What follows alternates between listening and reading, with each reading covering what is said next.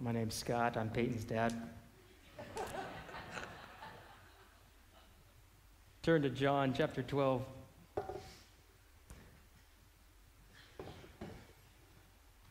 We're going to look at uh, two stories today that happened the week before Jesus died. It's a continuation of what we heard last week uh, in John uh, chapter eleven.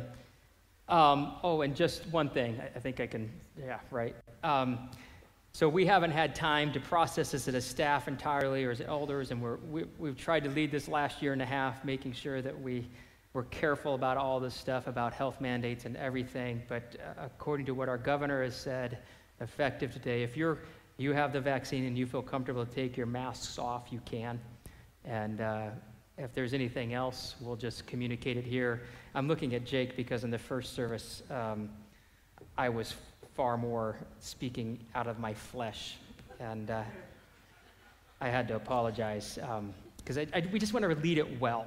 And I don't want to stumble at the end here. So, um, so feel free to do that. And we'll continue to keep messages coming about what else is going on. So anyway, back to the good stuff here. Um, Chapter twelve is part of last week's message. Chapter eleven, Mike Stark, um, one of the elders at our church, or on the board at least. I don't, yeah, that's a whole other thing, but uh, he preached. It was a great message.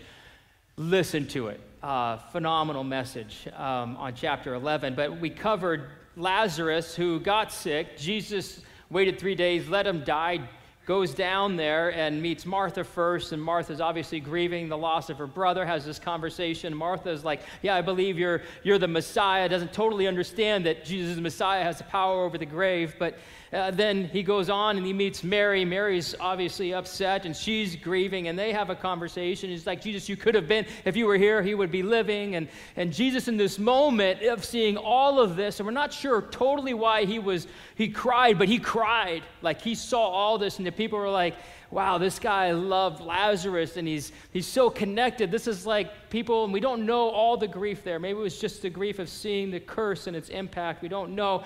But then Jesus goes to the grave and yells, Lazarus, come out of the grave, and they move the stone, and Lazarus walks out. And it's this amazing moment, right? So you have to understand these three days of of grief, loss, of worry, and then loss, grief, and then all of a sudden now Lazarus is alive, and, and chapter twelve starts with these, this moment uh, at their house, right? And, and it's this reunion kind of thing, and it's in the last week and a half, really, of Jesus' life. We're coming down to the end. And this is that scene, six days before Passover. Jesus therefore came to Bethany where Lazarus was, whom Jesus had raised from the dead. So they gave a dinner for him there. Martha served. Lazarus is one of those reclining at, with him at the table. Mary therefore took a pound of expensive ointment and made from pure nard and anointed the feet of Jesus, wiped his feet with her hair. The house was filled with the fragrance of the perfume.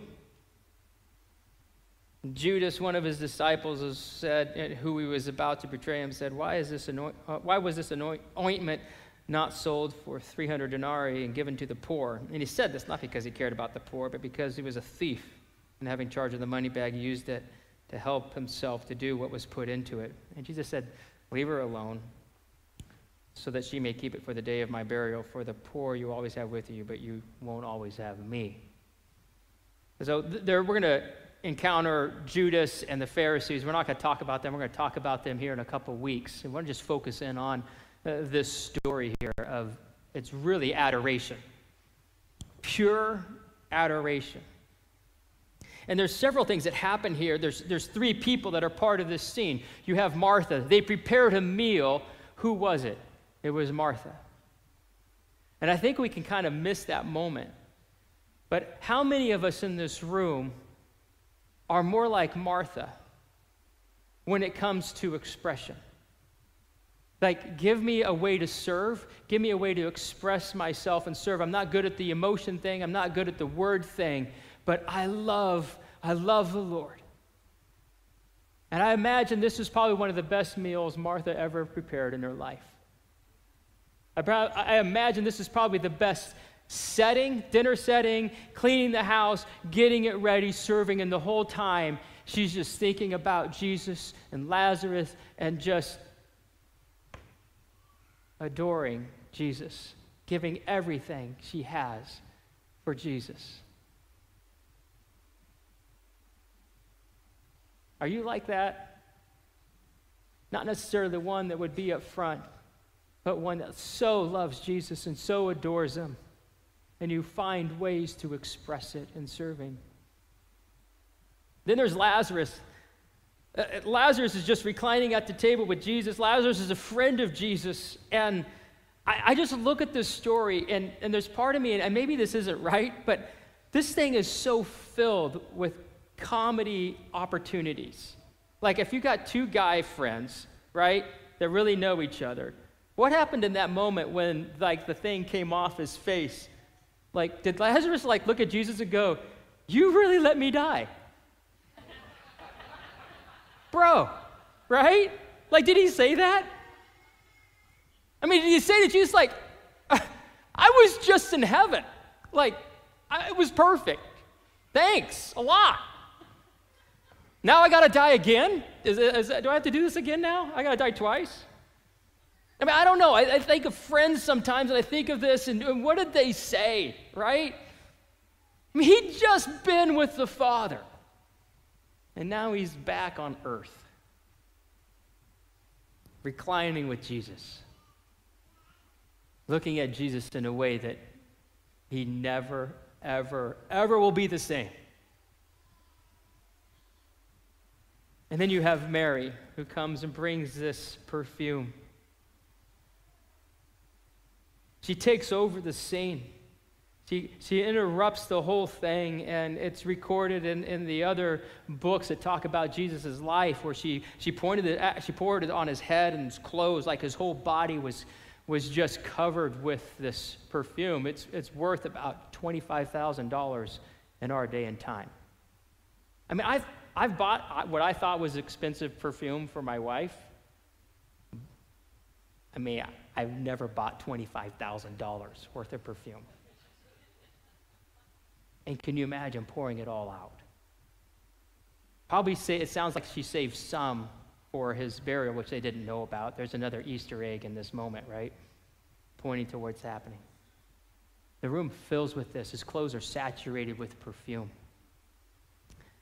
She lets down her hair, which women didn't do that. Like that was just like this big, "Oh, you better not do that." Like that's just a no-no, and she lets that down. It's like, it's a scandal.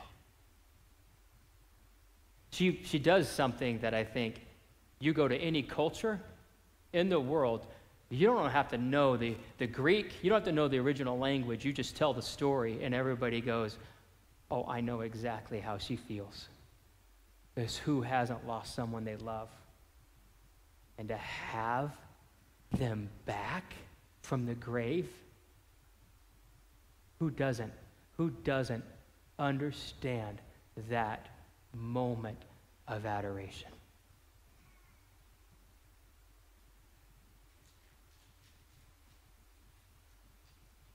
Pours it out all over him.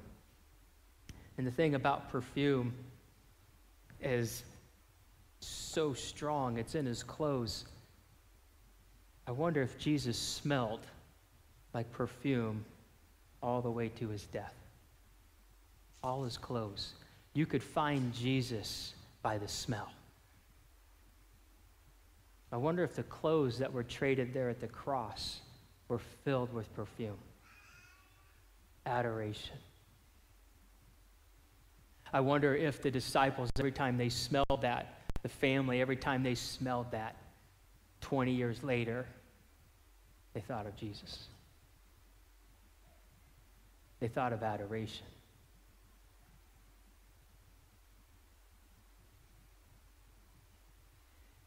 You know, none of us have been raised from the grave, but how many of us have been raised from the grave?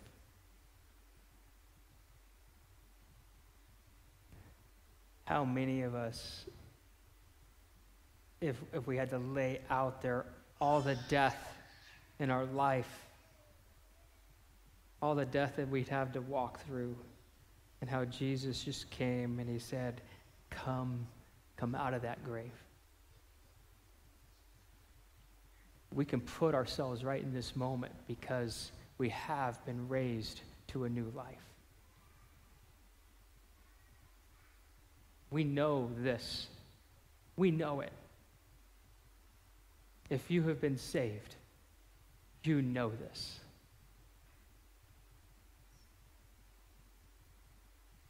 This kind of lay my heart out there. I thank you, Lord. I just talked to someone recently who's started to come to our church. Um, I, you know, I just said, hey, can I just share this little piece? Because I know it'll encourage people. But he was just in the foyer. He's uh, been in the state penitentiary for five years. And uh, he's trying to find Jesus. And he's in our foyer, choked up. And he's been through a lot. He's done a lot. And he's choked up because he can't believe that he could get a fresh start. And, and even these past couple weeks, talking to a, a mom, right? Part of our church. Same story. I can't believe what, what Jesus has done for me.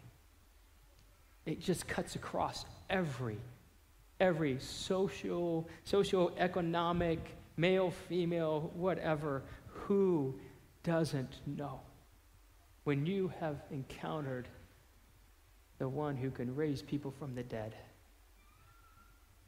and you're one of them, how can you not but adore him? And so we're gonna.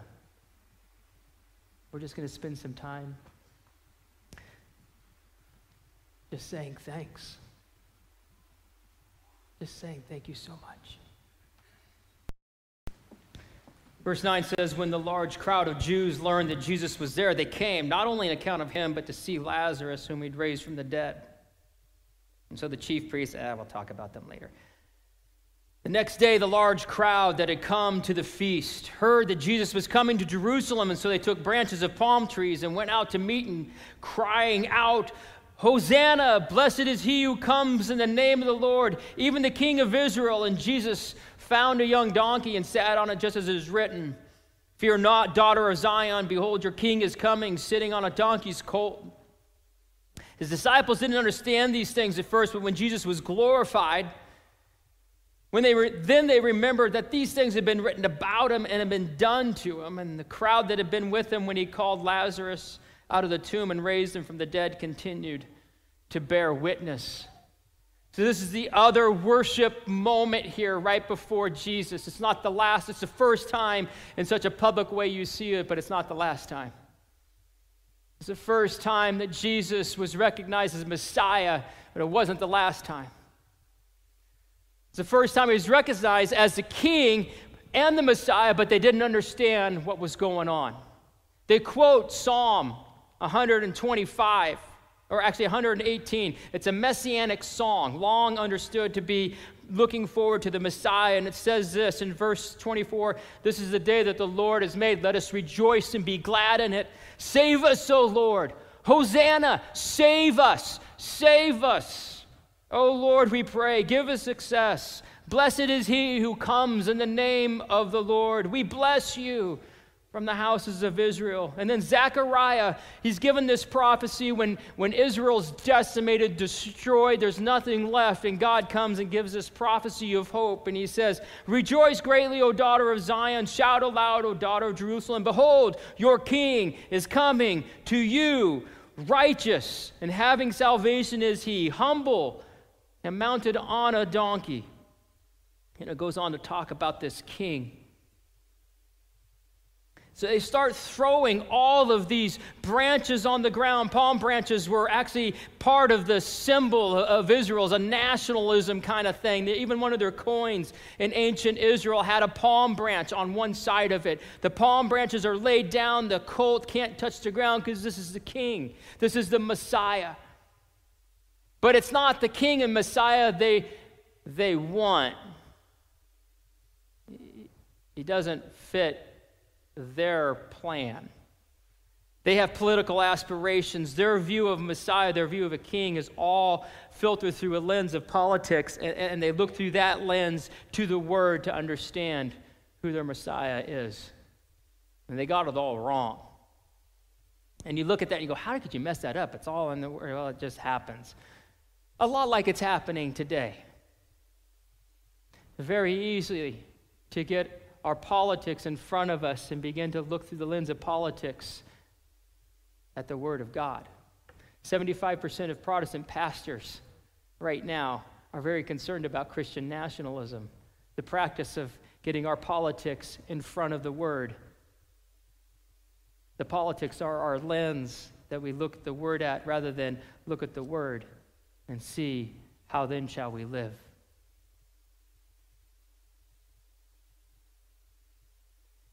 We know what this is like. We're in the middle of it. We're, we're in the middle of, of this time where everyone's trying to get us to go politically in the way, whatever party it is, whatever media outlet that's the mouthpiece for that party, right? Let's just call it what it is, right? Both sides, and they're all saying, no, this is what it is, and this is how you should live as a Christian, and then whipping everybody up into fear, whipping everybody up into outrage, and whipping everybody up into anger, and, and we gotta hate them, and we gotta destroy them. Make Jesus into the God of our political party. It's right here. It happened back then, and it's still happening today. And, and this past year, I, I can say, and I think a lot of you would agree with me, I have heard more Christians say in one year than I probably have in my whole life, I'm no longer watching the news. I'm no longer reading the news. Because I'm tired. I'm tired of hearing something that is contradictory to the word of God, and I will not be a person of outrage. I won't be a person of anger. I'm not going to be a person of hate. I'm not going to be a person of fear. I can't listen to this stuff anymore. They won't hijack Jesus for me.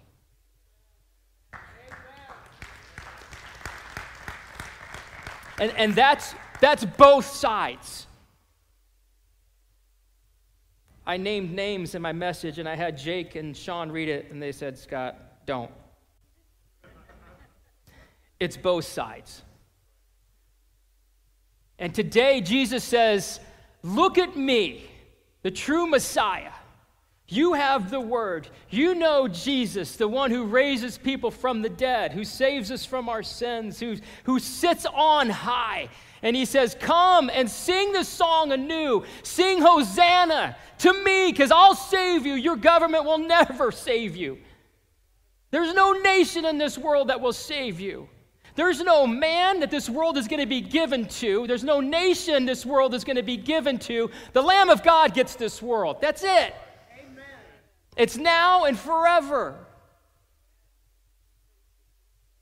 And he says, come to me, people, and worship me. I want to hear it again. I want to hear it from your heart today. That's what Jesus says. I want to hear you say, Hosanna. Blessed is he who comes in the name of the Lord, the King of kings, the Lord of lords. Christ wants to hear you today profane politics, profane it. Dance on the name. Step on the name of politics. Defame it.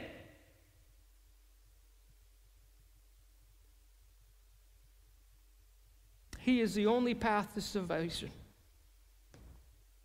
What if in this moment we see Jesus, the one who doesn't ride the war horse into Jerusalem, he rides the donkey. He rides humility.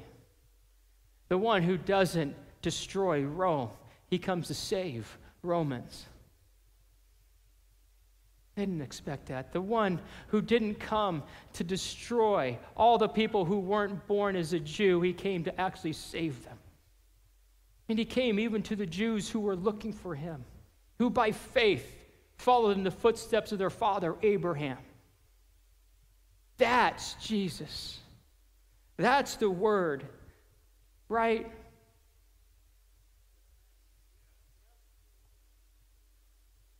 Church. Your King. Let's worship him. Let's give him the highest praise. Let's say it again. It was the first time then, but it won't be the last time. Not today. We're going to say it again, Hosanna. Blessed is he who comes in the name of the Lord.